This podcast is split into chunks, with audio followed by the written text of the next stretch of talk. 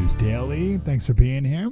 We took a, a bit of a border breather, not entirely, because at 8 o'clock we talked to the guy who did the journey. Remember the other day we were talking about this video, this 40 minute documentary? Well, we talked to the guy who went to Quito, Ecuador, and then did the whole hike and train and boat and plane and the whole thing uh, all the way to, to Dallas. So we got to talk to him, which was great. That was at 8 o'clock. Uh, so we did border talk there. And then in this, in the next interview, we talked to a congressman about some of the border issues as well. So we did some border. But in the second hour, we presented this these three stories to test your uh, your your personal responsibility bona fides. It was very interesting because we did the first hour, and everyone was on the side of yes, the parents are responsible. I was going to move on in the next hour, but after the interview, we still had a bunch of callers. So I was like, okay, let's go there. And every caller was on the no parents, or, or we should not be holding parents criminally responsible for these reasons. So it's like, oh, that's interesting. Why, why such a drastic difference between the two hours? I don't know. Someone wrote me an email and said maybe it's because people just had more time to think about it. That's interesting. Um, okay, so here it is. Here's the story.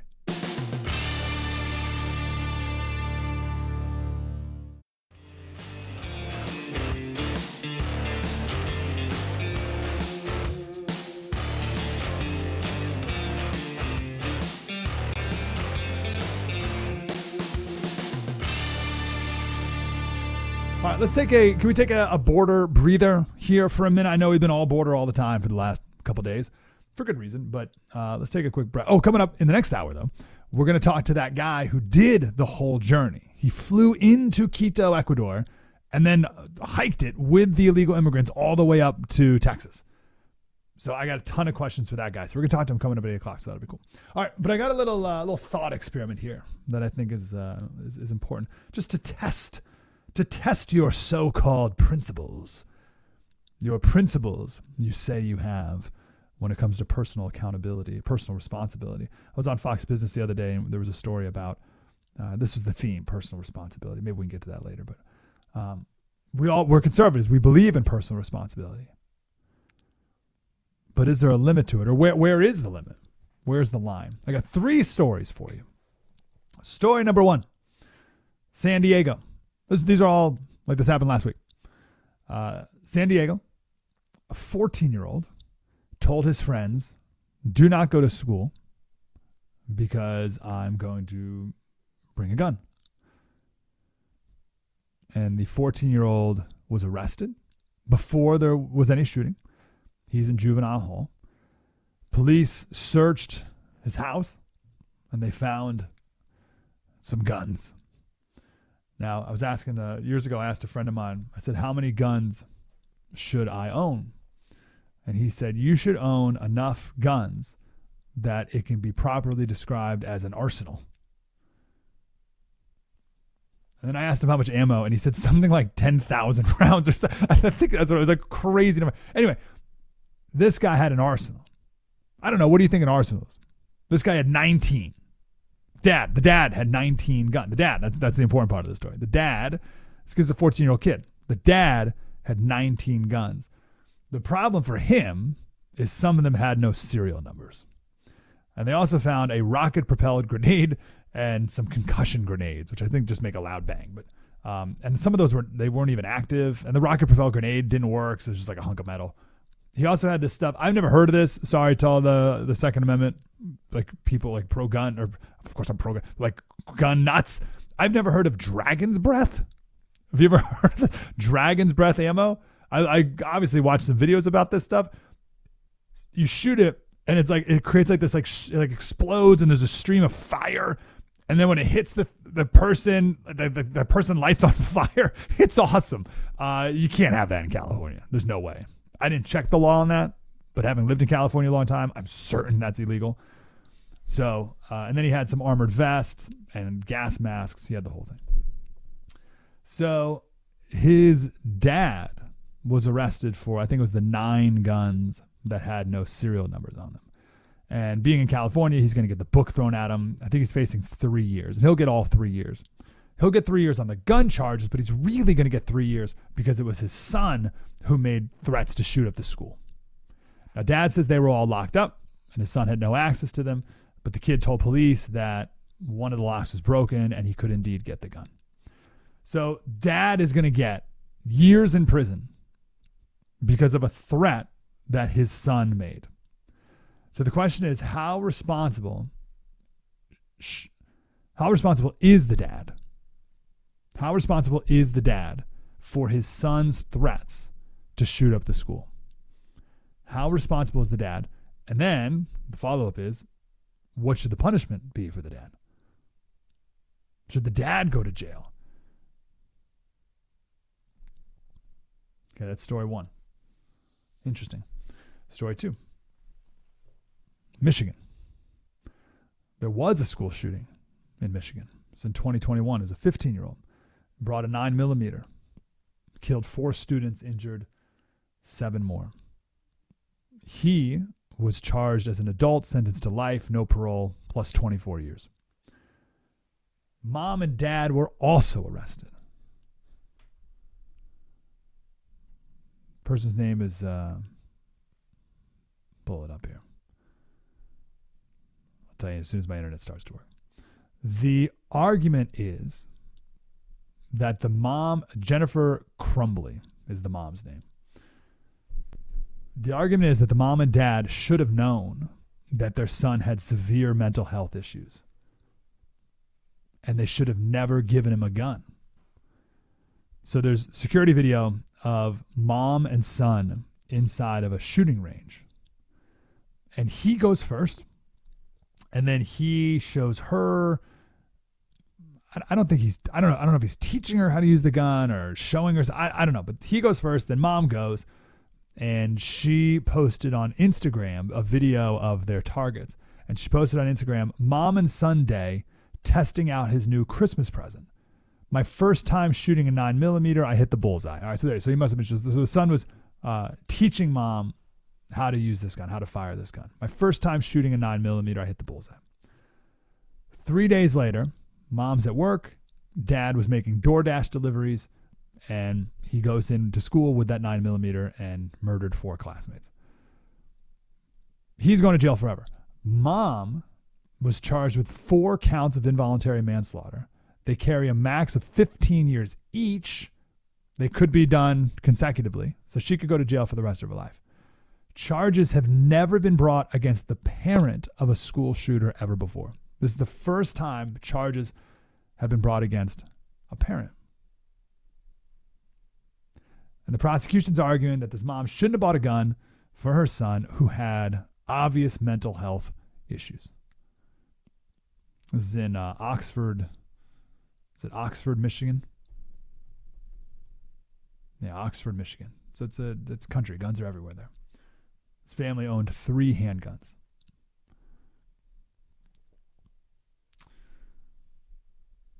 Let me read this here. Because the question is, like, how obvious were the was the mental health?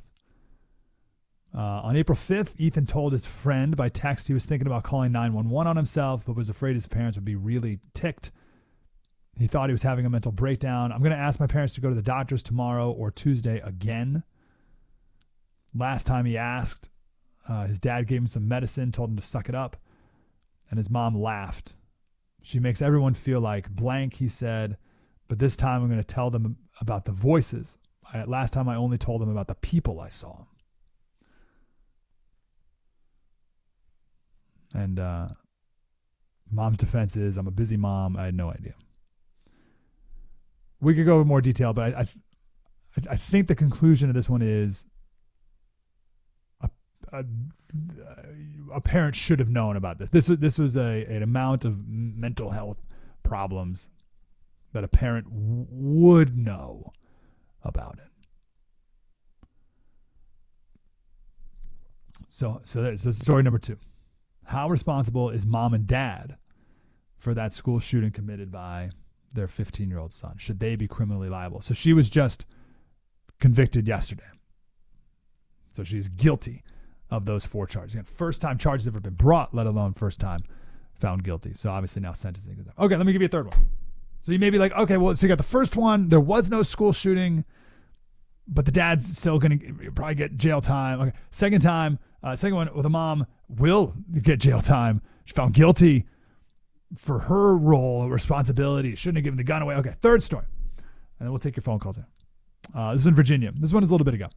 Uh, you may remember the six-year-old who shot his first grade teacher. You heard that right. Six-year-old shot his first grade. Now, I remember when this, this story first came out, and I was like, okay, like you, I mean, you make a movie in your head, like what this probably looked like. Okay, so uh, first grader brought a gun to school. It was in his backpack, and he reached in and accidentally pulled the trigger, and the gun ricocheted off the floor and nicked the teacher's leg or something. Like, like what? Like, nope.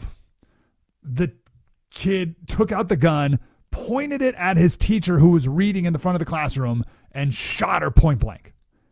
Like just blatant point blank shoot, intentionally taught, shot his teacher. So my first thought was, where's the dad? And I remember we brought it up here, and people were like, whoa, whoa, Slater, before you start going all off, to, off the dad, maybe the dad didn't know there was a son. Maybe the dad wanted to be with the son, but the mom wouldn't let him. So don't go blaming the dad until you know the full story. It's like, okay, I suppose.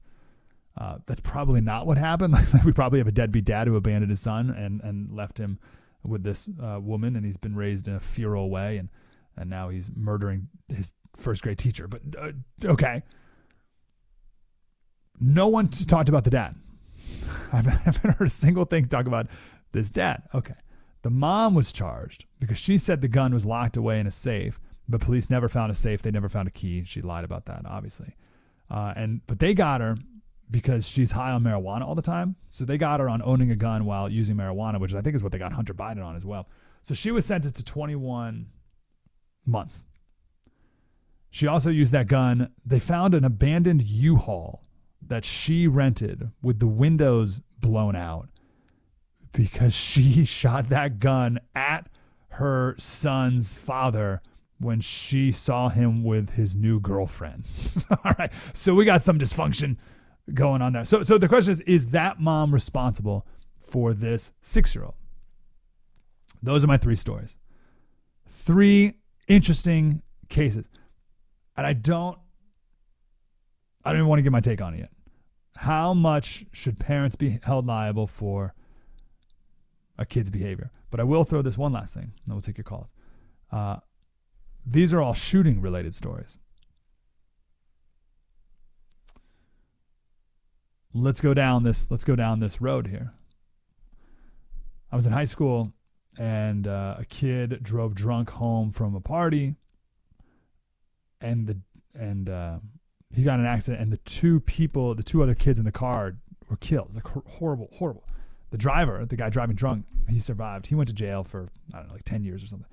Um, so he was driving drunk. The dad gave him the keys to uh, that was a Ferrari or something, like some crazy sports car that like everyone knew in town, by the way. Like every, everyone knew that this guy had this car, so it was like a big shot in town for him, and gave it to his probably 16 year old son to drive. So what? How liable is the dad for giving? So something like that, right? Or, or, any any drunk driving. Maybe it's not even you know it's sports cars. Any drunk driving. Are parents held responsible? So at what point are parents not responsible for something that their 16, 17, 18 year old or 16, 17 year old does, or six year old? Is age the big variable, or is the guns the big variable? Very interesting. So I'll just say this again: the conservative principle is personal responsibility. We believe in personal responsibility. It's one of our bedrock principles. How far do you take that? or when is a parent no longer responsible for a kid's behavior? Let me just take one call and then we'll take a break and we'll um, let the calls ride up here. Go to Elliot, who's in New Jersey. What's up, Elliot? Not much. Um, I just think, as far as the first story with the the father having a nine to face firearms in there, that's a felony in every state, each gun. So if if he gets three years, he'll be lucky because it's just completely illegal to face firearms. You can't have it. Yeah. And then the kid who killed the classmates, um, I, the parents knew about his mental health issue. They still bought him a, a firearm, and the school called him or called the parents the day before or that day. Yeah, that day. They came to the school. They said they didn't have time. They got to go back to work, which is un. I don't know if it's understandable. And they offered same day treatment, like, hey, something's up with your son. You guys come get him, and there's a some help for him right now. You could take him to, and they declined. So I mean, I understand parents got to work, and you know it's do for self type of environment, but you can't. You, you of course you're going to be held responsible. You bought him the gun; he shouldn't have had one, especially if he's having voices or Hmm. mental problems. Isn't that on the gun registration? Or if you had to buy it for yourself and you're having mental issues, you can't get a gun. So why would you buy it for your child Hmm. if you know he's having mental Yeah. issues? So you so I love it. your your attitude is like, of course, of course, of course. This is the first time that a, that a mom and the dad's trials uh, coming here. Uh, it's the first time ever that a parent's been held responsible to an extent. So you, it sounds like you're very much for it. I mean, circum in that circumstance, yeah. If now I don't know how much time she should get, but should we just say no? They have no culpability. They bought the gun. They knew the kid wasn't supposed to have a gun due to his mental health. So if you were a parent of one of them children, how would you feel if the parent kind of knew? It's not. A, it's not. Yeah, it's good. you know. And then when you mentioned the kid and the drunk driving, I've there's been cases where I don't know if people went to jail behind it, but you know, certain some bars be liable for keep serving a guy or or, or a person. The, the person leaves, should have been flagged, goes, gets in an accident. Uh, bars or restaurants have gotten sued behind it. So, I, I, I don't know. I mean, Listen, I, we we I te- Elliot, I appreciate the call. I tested your your your personal responsibility principles, and uh, you. I don't want to say you passed the test. It's up to anyone, but you you you stand by them. Uh, just one quick note on the the Michigan kid. Uh, when he was, the parents called the school called the parents into the school because he wrote on a piece of paper um, a picture of a person with a bunch of holes in them, like bullet holes, and he wrote, "The thoughts won't stop. Help me." blood everywhere. The world is dead. And the school called him in. And uh the parents it was that day it was that day. I think the parents left and the, the kid went in the went in the bathroom and that was it right?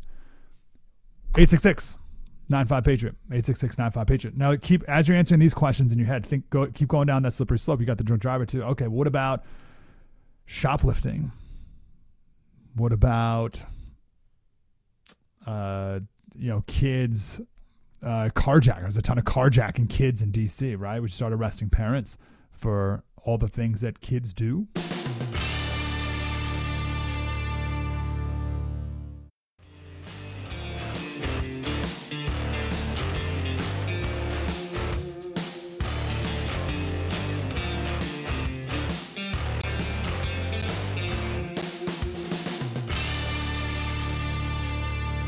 Breitbart News Daily. Had a congressman bright and early, bright and early, getting up and at at 'em in the morning. There's Congressman Andy Ogles from Tennessee. Congressman, how are you, sir? I'm doing well. It's a crazy day in D.C. Uh, considering the votes we had last night. Man, thanks for taking time to be with us and, and this early in the morning as well. So let's, uh, I guess we should start with Mayorkas. So the the impeachment. What happened with the impeachment yesterday? Well, so you, had three Republicans who decided not to vote to impeach, uh, and then a fourth one came along and voted no. But what that'll do will allow us next week to bring the Mayorkas impeachment back. So not all hope is lost. There's a procedure procedural mechanism in there where we will vote on it again. Scalise will be back next week, so we should have uh, the vote. So if if the three hold as no, with Scalise being back, we'll have the votes to uh, to impeach Mayorkas, assuming no one gets sick, assuming no one breaks an ankle and that kind of thing. But uh, it, it's it's frustrating. Uh, you have an individual who's let eight million people into this country. He's complicit in that. If you and I went down to the southern border, if you and I aided just say 12 people come across the border, you and I would be in prison, right? But this guy lets eight million people in, and he gets off scot free. okay, so that that speaks to the uh, McClintock argument. So we talked to McClintock the last time you guys voted on this, and it takes the strong constitutional principled approach that no high crime and misdemeanor was committed. Uh, as, as awful as he is at his job, Congressman, no high crime or misdemeanor was committed. What do you say to that? I disagree. let's like let's just make it that basic. If you were a human smuggler, if Congressman Ogles had a little side gig as a human smuggler, then you'd probably get in trouble. That would be a that would be a misdemeanor, I think. Probably. I'm pretty sure as a conservative Republican, they throw me under the jail, but that speaks to our two tier, tier justice system. That's a whole other conversation, right? Yeah. But but that's the problem, and, and so I've introduced a bill called uh, "Send Them Back," which basically what it does is anyone who's come into this country illegally since the beginning of the Biden administration, so that's January 20th, 2021, they would be uh, essentially uh, labeled as uh, for immediately immediate removal from the country deport- deportation. So it's the largest deportation uh, that's ever been contemplated in, in this country. And quite frankly, we need to go further back in time, but you have to start somewhere. We've got to get control of who's in our country. We have criminals, we have terrorists, we have assassins that we know are in our country, and Joe Biden has done nothing about it. Okay, I want I want to I want to circle back around to that. Let me ask you this. Let me let me let me tell you this if you don't mind, Congressman. Um, Yeah. So something very interesting uh, happened yesterday. So the obviously the the Senate bill, and I want to ask you about that. But it, but it we got the assessment that this thing's dead. Uh, we got the feeling. We talked to Senator Mike Lee yesterday, and we talked about how it's probably it may not pass the Senate, and very grateful for Speaker Johnson saying that this thing is we not may not even vote on this in the House, so it is just dead. So I came into yesterday's show with like, all right, everyone, all right, Republicans, here we go. Good job. We got a little fight, we got a little pep in our step. Our listeners were having none of it. There, there was there wasn't a a second of jubilee. We are not going to waste one day on yay. We had an okay defense. Our listeners were very angry and still very frustrated about what is what are we doing on the offense. We have to do something. What do we do in the meantime for the next year? And then let's say Trump wins. What are Republicans going to do then? It was a very interesting uh, uh, moment yesterday. Like we talked to Senator Mike Lee, had like a nice chat, and it was like, "But what are we doing now instead?" So, Congressman, You know, th- absolutely. So keep in mind, uh, roughly eight months ago, the House, we passed House Bill 2, which was a border security bill. The Senate has been sitting on it for almost a year, and they haven't done a thing. And so the answer to this question is right now, Congress is in gridlock. Gridlock, and that's why the Tenth Amendment and the power of the states is so important. And you, as as a constituent, myself as as a member of Congress, but just a voter, we've got to be loud and proud of the fact that this is our country, and encourage those governors in those border states to stand the ground, to give us that time, to stand in the gap until we can get Donald Trump into the White House and do what's got to be done. We didn't have this problem under uh, Donald Trump. Quite frankly, we didn't have these types of numbers under Obama. So this is an administration that is willfully usurping the law, allowing our country to be invaded. Every small town in America is, is a border town because of fentanyl. We all know somebody have heard of somebody close to us that's been that's overdosed. This is a problem, and quite frankly, the Senate's not doing its job. We did our job in the House. We passed HB 2, which would have secured the border eight months ago. And that's fewer murders, that's fewer rapes, that's fewer uh, overdoses, that's fewer carjackings. But if, if we had passed our bill, if Biden had signed our bill, but he's a feckless piece of crap and he's not going to do it. And that's the reality that we face. so the answer is Forgive me. No, no, no, no need. Um, so, uh, so the answer is the governors of the border states need to fill that gap in the meantime. That that's our quote unquote offensive move until Trump wins. So, okay, fine. How can we be so sure, Congressman, that if Trump is the president and you feckless Republicans are back in power, that anything different will happen even from 2016 when that was the case and nothing happened? I think, you know, uh, the answer to that question is look at the Senate bill. Is that the House revolted? We we started messaging against the Senate bill because it's nothing more than amnesty, And then the American people rose up and said, enough is enough. You also look at your blue cities like Chicago, like New York, and the list goes on and on, where, where Democrat mayors are saying, please close the border. So this has reached an inflection point in the American psyche where everybody sees the problem and the risk and the realities of allowing your country to be invaded. And Even so it's Sharpton going to it. demand, quite frankly, for action to be taken. And I wish, I wish I had a magic wand and I could get the Senate to pass House Bill 2, but they're not going to do it. And so, again, this is this is the beauty of our Constitution and what the founders put in place is that when the federal government drops the ball, the way the Senate has, that you have the power within these states to do something about it. And if you look at the Supreme Court decision, yes, the decision said that the federal government could take down the razor wire in Texas, but they, they did not prevent Texas from continuing to put it up. So that that empowers Abbott and the other governors to keep just putting up the daggum wire. And so there's this standoff that could and should happen over the Constitution because it matters that the, the governors in this country have the power to protect their citizens. Okay, wait, hold on. So the so wait, the, the court order said that what the border guard can take the wire down, but it didn't say that Texas can't put. It, uh, tell, tell me the nuance again. So, so again, when you look at the Supreme Court decision from a couple of weeks ago, it, it Yeah. said that the federal government has the right to remove the razor wire, Oh, but it great. did not. There was no cease and assist. They did not tell Texas to stop.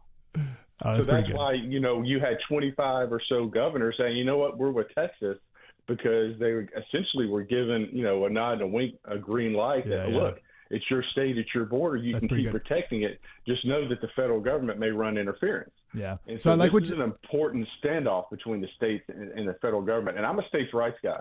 I mean, every state is better off if if they're running their education, if they're running their their trans, transportation departments, if they're ran, running their health care, and if they're securing uh, their citizens. So the Democrats always win the rhetorical battle for whatever reason. Either they are just more skilled at it or they have the entire lame stream on their side, except for Breitbart.com. Um, so instead of this being framed as you senators aren't acting on H.R. 2, it's you Republicans aren't securing the border by passing the Democrats' bill in, in the Senate. Um, and this is actually worth playing. Uh, it's kind of long.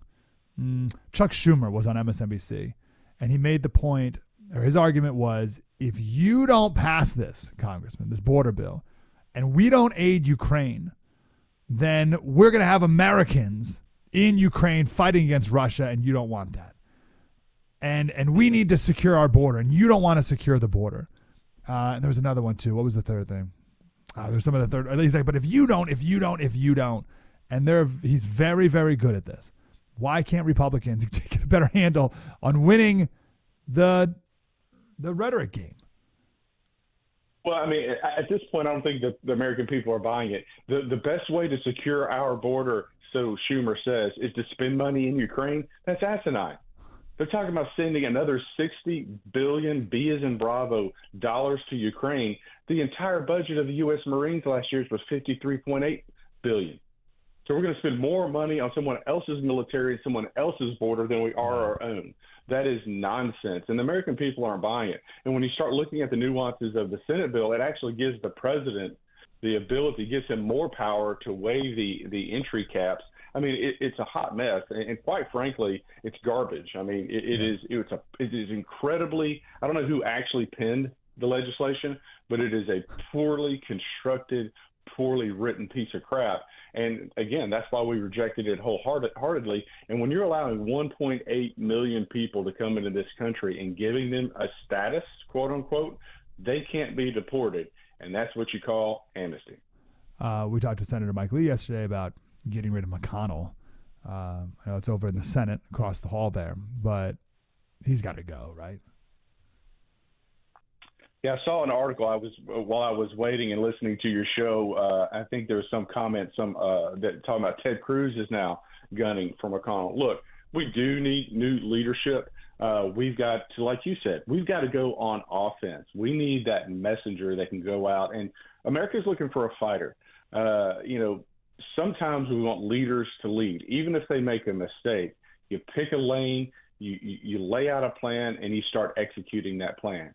And then if, if along the way you realize that you're making mistakes, you can adjust. But this constant back and forth and, and playing defense and yielding to the Democrats and yielding to Schumer and yielding to Hakeem Jeffries and Nancy Pelosi, that crap's got to stop. Yeah, here, we have a we have separate branches of government, and we as Republicans in the House, we've got to take back the power of the purse. Yeah, here's a couple of these senators. It was so it was uh, Rick Scott, Mike Lee, talked to yesterday, Ron Johnson, J.D. Vance, Roger Marshall, Eric Schmitt, uh, and then Ted Cruz uh, saying he's got to go. And uh, McConnell said, "I think we can all agree that Senator Cruz is not a fan." Uh, so, that's right. I saw that. I imagine that's right. Um, but like, what are we doing? Like, I don't, I don't, I don't even understand. I don't know how Congress works, right? I don't, I don't get the ins and outs. But you actually you look at both. You look at Pelosi, and you're like, what? Like, how is she like so effective at her job? It's unbelievable. She barely put sentences together. And then same thing with McConnell. Look at McConnell, you're like, why? Like, how is this guy the leader of the Senate? How is he so powerful? But these people stay in power even after they have strokes. they like almost die in TV and they like stick around. It's unbelievable. So what are these people doing behind the scenes that uh, that they can stay in power like this? What happens down there? Well, I mean, swamp? It, it, it follow the money. It, it's when you're giving away, when you unlock the unlock and open the doors to the candy shop to every lobbyist in town that makes you popular. Uh, and then people like myself and Ted Cruz and Mike Lee who believe in fiscal responsibility and cutting the budget and telling lobbyists not only no but hell no, uh, that makes us a little less popular. Uh, but you know, I didn't come up here to make friends. I came up here to save the republic.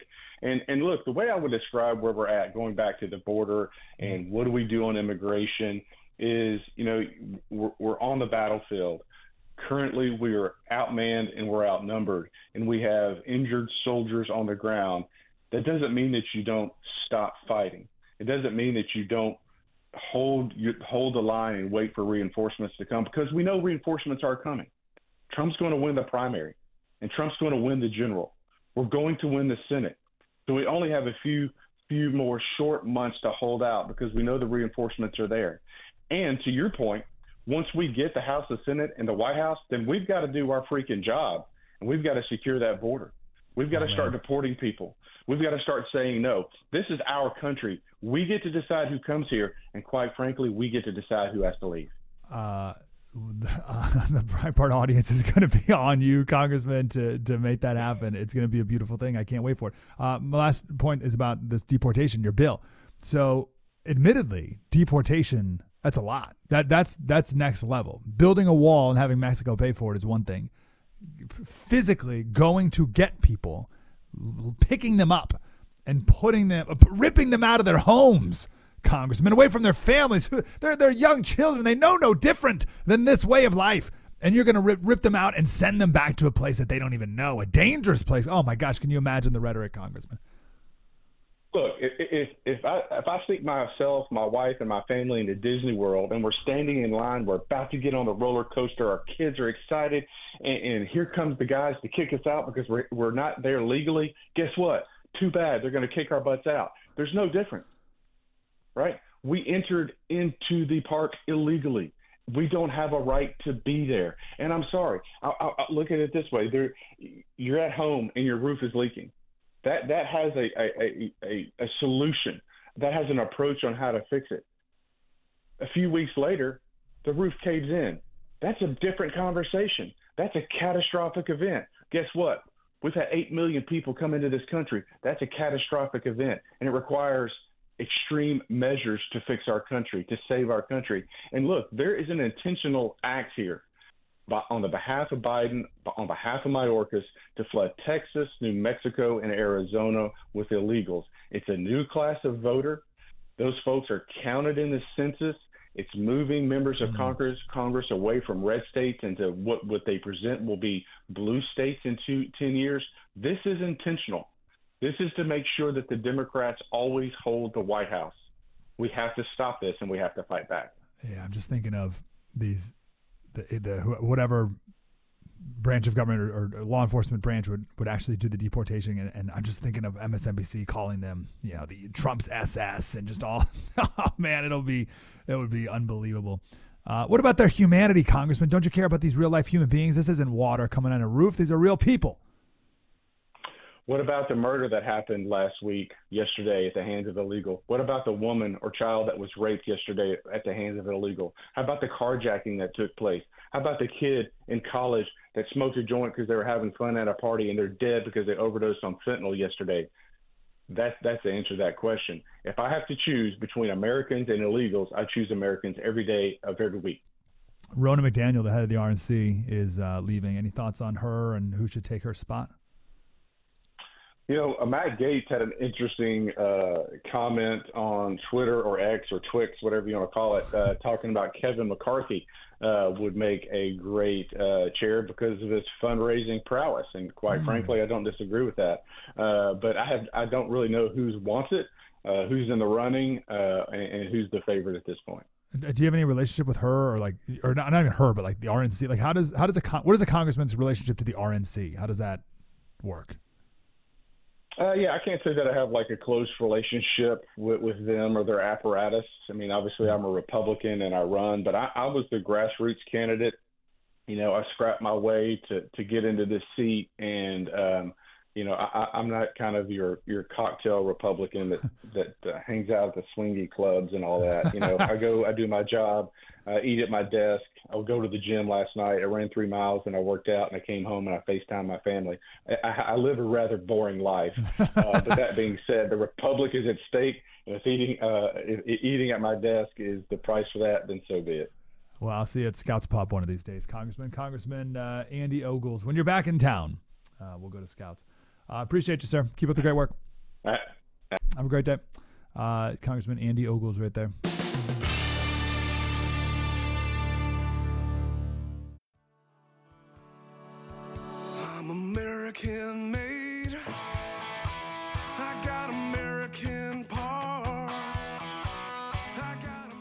Thanks for listening to Breitbart News Daily. And we stream the show on the First TV. You go to thefirsttv.com. You can watch their First TV apps totally free. You can watch the show uh, on Roku, Pluto, all the different streaming services.